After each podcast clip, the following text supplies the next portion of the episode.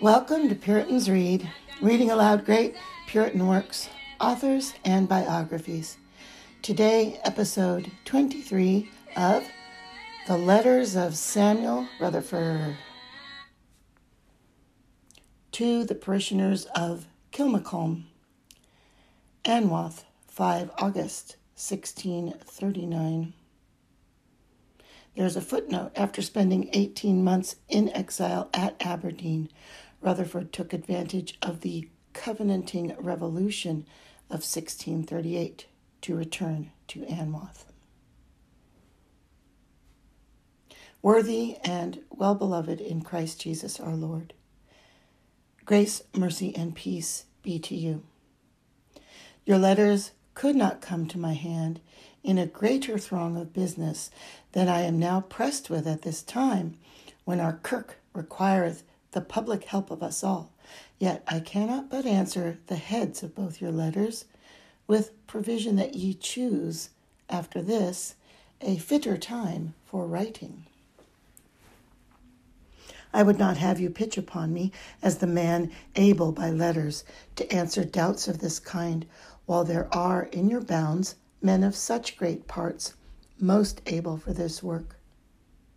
I know that the best are unable, yet it pleaseth that Spirit of Jesus to blow his sweet wind through a piece of dry stick, that the empty reed may keep no glory to itself. But a minister can make no such wind as this to blow. He is scarce able to lend it a passage to blow through him. Know that the wind of this Spirit hath a time when it bloweth sharp and pierceth so strongly that it would blow through an iron door. And this is commonly rather than under suffering for Christ than at any other time. Sick children of Christ's pleasant things to play with, because Jesus is most tender of the sufferer, for he was a sufferer himself. Oh, if I had but the leavings and the drawing of the byboard of a sufferer's table. But I leave this to answer yours. Roman numeral 1, you write that God's vows are lying on you, and security strong, and sib to nature stealing on you who are weak. I answer, number one, till we be in heaven, the best have heavy heads, as is evident. Canticles 5 2, Psalm 36, Job 29 18, Matthew 26 43. Nature is a sluggard, and loveth not the labor of religion. Therefore, rest should not be taken till we know the disease be over, and in the way of turning, and that it is like a fever past the cool.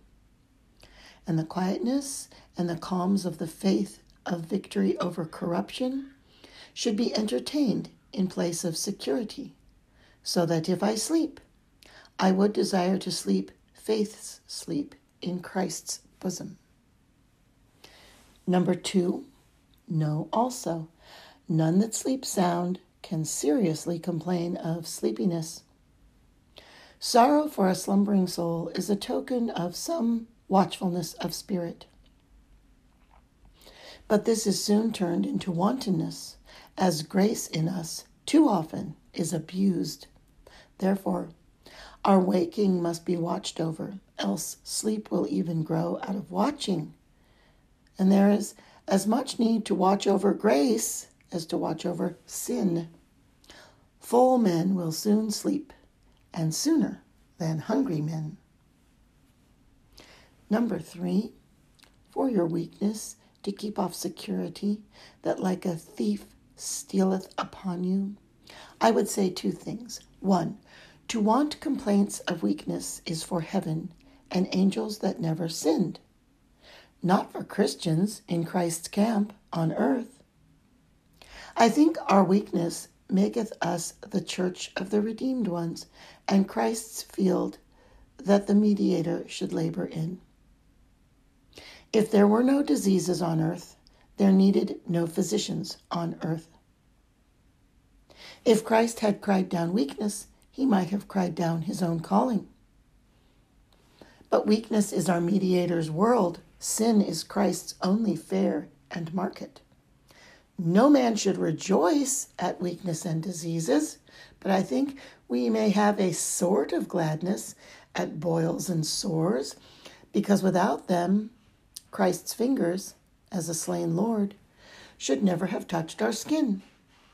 I dare not thank myself, but I dare thank God's depth of wise providence that I have an errand in me while I live for Christ to come and visit me and bring with him his drugs and his balm. Oh, how sweet it is for a sinner to put his weakness in Christ's strengthening hand and to take a sick soul to such a physician and to lay weakness before him to weep upon him, and to plead and pray. Weakness can speak and cry when we have not a tongue. And when I passed by thee, and saw thee polluted in thine own blood, I said unto thee, When thou wast in thy blood, live. Ezekiel sixteen six. 6. The kirk could not speak one word to Christ then, but blood and guiltiness out of measure spake, and drew out of Christ pity, and a world of life and love. 2. As for weakness, we have it, that we may employ Christ's strength because of our weakness. Weakness is to make us the strongest things, that is, when having no strength of our own, we are carried upon Christ's shoulders and walk, as it were, upon his legs. If our sinful weakness swell up to the clouds, Christ's strength will swell up to the sun and far above the heaven of heavens. Roman numeral 2, you tell me that there is need of counsel for strengthening new beginners. I can say little to that, who am not well begun myself. But I know honest beginnings are nourished by him, even by lovely Jesus, who never yet put out a poor man's dim candle, who is wrestling betwixt light and darkness. I am sure if new beginners would urge themselves upon Christ and press their souls upon him and importune him for a draught of his sweet love, they could not come wrong to Christ. Come once in upon the right step of his lovely love and I defy you to get free of him again. If any beginners fall off Christ again and miss him, they never lighted upon Christ as Christ. It was but an idol, like Jesus, which they took for him. Roman numeral 3 Whereas you complain of a dead ministry in your bounds, you are to remember that the Bible among you is the contract of marriage.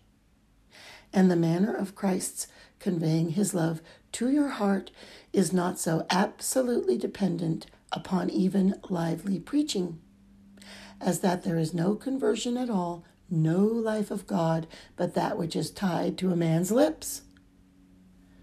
The daughters of Jerusalem have done often that which the watchman could not do. Make Christ your minister. He can woo a soul at a dyke side in the field. He needeth not us, howbeit the flock be obliged to seek him in the shepherd's tent. Hunger of Christ's making may drive even under stewards who mind not the feeding of the flock. O blessed soul that can leap over a man and look above a pulpit up to Christ, who can preach home to the heart, howbeit we were all dead and rotten. Roman numeral 4 So to complain of yourselves as to justify God is right, providing ye justify his Spirit in yourselves. For men seldom advocate against Satan's work and sin in themselves, but against God's work in themselves. Some of the people of God slander God's grace in their souls as some wretches used to do who complain and murmur of want. I have nothing, say they. All is gone. The ground yieldeth but weeds and windle straws. When their fat harvest and their money in the bank maketh them liars. But for myself, alas, I think it is not my sin. I have scarce wit to sin this sin. But I advise you to speak good of Christ for his beauty and sweetness, and speak good of him for his grace to yourselves. Roman numeral 5. Light remaineth, you say, but you cannot attain to painfulness. See if this complaint be not booked in the New Testament, and the place Romans 7:18 is like this. To will is present with me, but how to perform that which is good I find not. But everyone hath not Paul's spirit in complaining, for often in us complaining is but a humble backbiting and traducing of God's new work in the soul. But for the matter of the complaint, I would say that the light of glory is perfectly obeyed in loving and praising and rejoicing and resting in a seen and known Lord. But that light is not here away in any clay body, for while we are here, light is, in the most, broader and longer than our narrow and feckless obedience. But if there be light, with a fair train and a great back, I mean armies of challenging thoughts and sorrow for coming short of performance in what we know and see ought to be performed, then that sorrow for not doing is accepted of our Lord for doing. Our honest sorrow and sincere aims, together with Christ's intercession, pleading that God would welcome that which we have and forgive what we have not must be our life till we be over the bound road and in the other country where the law will get a perfect soul. Roman numeral 6 In Christ's absence, there is, as you write, a willingness to use means, but heaviness after the use of them because of formal and slight performance. In Christ's absence, I confess, the work lieth behind. But if you mean absence of comfort and absence of sense of his sweet presence, I think that absence is Christ's trying of us, not simply our sin against him. Therefore, howbeit our obedience be not sugared and sweetened with joy, which is the sweet meat bairns would still be at, yet the less sense and the more willingness in obeying, the less formality in our obedience. Howbeit, we think not so. For I believe that many think obedience formal and lifeless, except the wind be fair in the west, and sails filled with joy and sense, till souls, like a ship fair before the wind, can spread no more sail. But I am not of their mind who thinks so. But if you mean by absence of Christ the withdrawing of his working grace, I see not how willingness to use means can be at all under such an absence. Therefore, be humbled for heaviness in that obedience, and thankful for willingness. For the bridegroom is busking his spouse oftentimes while she is half sleeping and your Lord is working and helping more than you see. Also, I recommend to you heaviness for formality and for lifeless deadness in obedience. Be cast down as much as you will or can for deadness, and challenge that slow and dull carcass of sin that will neither lead nor drive in your spiritual obedience. Oh, how sweet to lovely Jesus are bills and grievances given in against corruption and the body of sin. I would have Christ, in such a case, fashed, if I may speak so, and deafened with our cries, as you see the apostle doth, Romans 7 24. Oh, wretched man that I am, who shall deliver me from the body of this death? Protestations against the law of sin in you are law grounds why sin can have no law against you. Seek to have your protestation discussed and judged, and then you shall find Christ on your side of it. Roman numeral 7. You hold that Christ must either have hearty service or no service at all. If you mean he will not have a heart or feigned service such as the hypocrites give him, I grant you that Christ must have honesty or nothing. But if you mean that he will have no service at all, where the heart draweth back in any measure, I would not that were true for my part of heaven and all that I am worth in the world. If you mind to walk to heaven without a cramp or a crook, I fear you must go alone. He knoweth our dross and defects, and pitieth us, when weakness and deadness in our obedience is our cross and not our darling. Roman numeral 8. The liar, John 8 44, as you write, challengeth the work as formal Yet you bless your cautioner for the groundwork he hath laid, and dare not say but that you have assurance in some measure. To this I say, number one, it shall be no fault to save Satan's labor, and challenge it yourselves, or at least examine and censure. But beware of Satan's ends in challenging, for he mindeth to put Christ and you at odds. Number two, Welcome home, faith in Jesus, who washeth still when we have defiled our souls and made ourselves loathsome, and seek still the blood of atonement for false little or Michael. Know the gate to the well and lie about it. Number three, make Michael of assurance, for it keepeth your anchor fixed. Roman numeral 9 outbreakings, you say, discourage you, so that you know not if ever you shall arrive again at such overjoying consolations of the Spirit in this life as formerly you had. And therefore, a question may be if, after assurance and mortification, the children of God be ordinarily fed with sense and joy? I answer, I see no inconvenience to think it is enough in a race to see the goal at the starting place. Howbeit, the runners never get a view of it till they come to the rink's end, and that our wise Lord thinketh it fittest we should not always be fingering and playing with Christ's apples. Our well beloved, I know, will sport and play with his bride as much as he thinketh will allure her to the rink's end.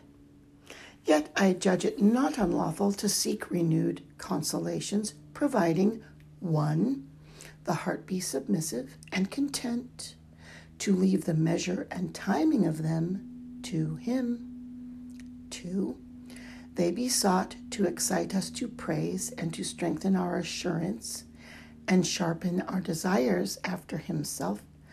Three, they be sought not for our humors or swelling of nature, but as the earnest of heaven. And I think many do attain to greater consolations after mortification than ever they had formerly. But I know that our Lord walketh here still by a sovereign latitude and keepeth not the same way as to one hairbreadth without a miss towards all his children. As for the Lord's people with you, I am not the man fit to speak to them. I rejoice exceedingly that Christ is engaging souls amongst you, but I know that in conversion, all the winning is in the first buying, as we used to say. For many lay false foundations and take up conversion at their foot and get Christ for as good as half nothing and had never a sick night for sin, and this maketh loose work. I pray you, dig deep. Christ's palace work and his new dwelling, laid upon hell, felt and feared, is most firm, and heaven, grounded and laid upon such a hell, is surest work, and will not wash away with winter storms. It were good that professors were not like young heirs that come to their rich estate long ere they come to their wit, and so the tavern and the cards and harlots steal their riches from them ere they be aware what they are doing. I know that a Christ bought with strokes is sweetest. I recommend to you conference and prayer at private meetings, for warrant whereof see Isaiah 2, verse 3, Jeremiah 50, verses 4 and 5, Hosea 2, verses 1 and 2, Zechariah 8, verses 20 to 23, Malachi 3, 16, Luke 24, verses 13 to 17, John 20, verse 19,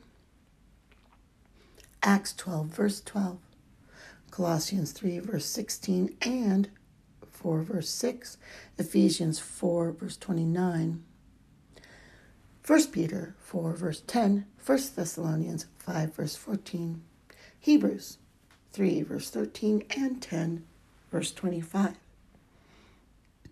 Many coals make a good fire, and that is a part of the communion of saints. I must entreat you and your Christian acquaintances in the parish to remember me to God in your prayers, and my flock and ministry, and my transportation and removal from this place, which I fear at this assembly. And be earnest with God for our Mother Kirk. For want of time, I have put you all in one letter. The rich grace of our Lord Jesus Christ be with you all. Footnote After returning to Anwath, Rutherford received two calls one to minister at Edinburgh, two to accept a theological chair in the University of St. Andrews. The assembly mentioned in the letter was held at Glasgow. It invited Rutherford to accept the call to St. Andrews. He agreed to do so, but reluctantly.